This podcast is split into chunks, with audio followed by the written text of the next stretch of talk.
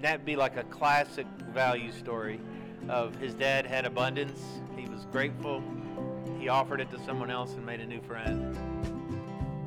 How does our appreciation affect the relationship around us? That's what we're going to talk about today. As I sat down with my brother Doug Floyd, we talk about gratitude and thankfulness. This is Everyday Nuggets, and I'm Jeremy Floyd. Okay, so I'm I go to the fast food restaurant one morning, and uh, the girl was rude, short with me.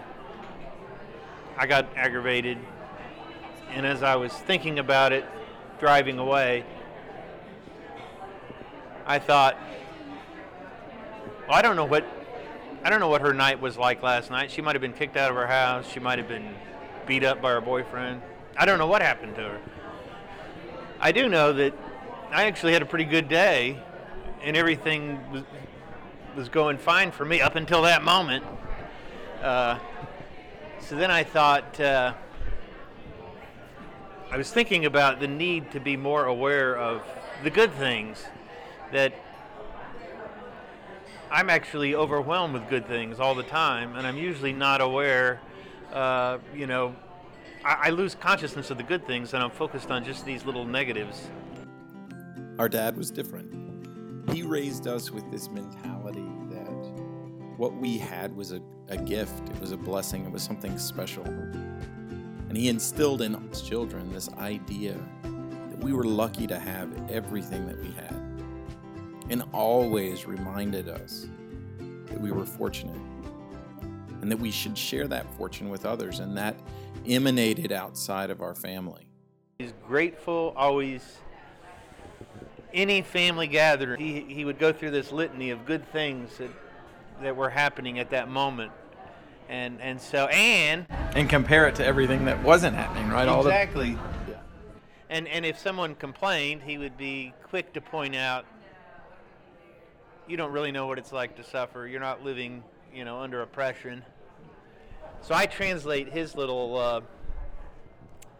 uh, uh, that little saying, I translate it in my own head to a scene I saw from uh, Hotel Rwanda, where you see this this jeep full of uh, guys in military gear driving through just a regular neighborhood, storming houses, you know, capturing people. And when I wake up in the morning, I don't hear that Jeep. And I think somebody's hearing that Jeep today. So that that makes me thankful because I can't under I don't I don't even have a way to express how how grateful I am to just wake up and not have to worry about whether or not somebody's going to burst in my front door today the other day as the cashier at the grocery store was checking us out, I, uh, I asked him, So, how you doing today? He said, Today is the greatest day of my life. And I, uh, said, Really? Well, well, why is that? He said, Because I woke up. And what an amazing display of the gratitude.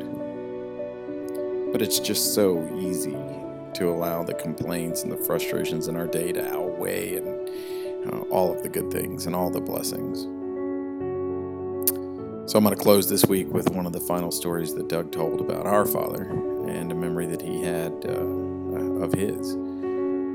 And it just makes me think and drum up all these stories of our dad never meeting a stranger and never having uh, a, a question that he couldn't ask or a joke that he couldn't make with somebody that he had just met he has a classic story of his dad being at the fair, and there's almost nothing to the story, but he told it to me multiple times growing up. His dad being at the fair, eating a bag of peanuts, and he sees another guy sitting there, and he walks over and sits down and offers him some peanuts.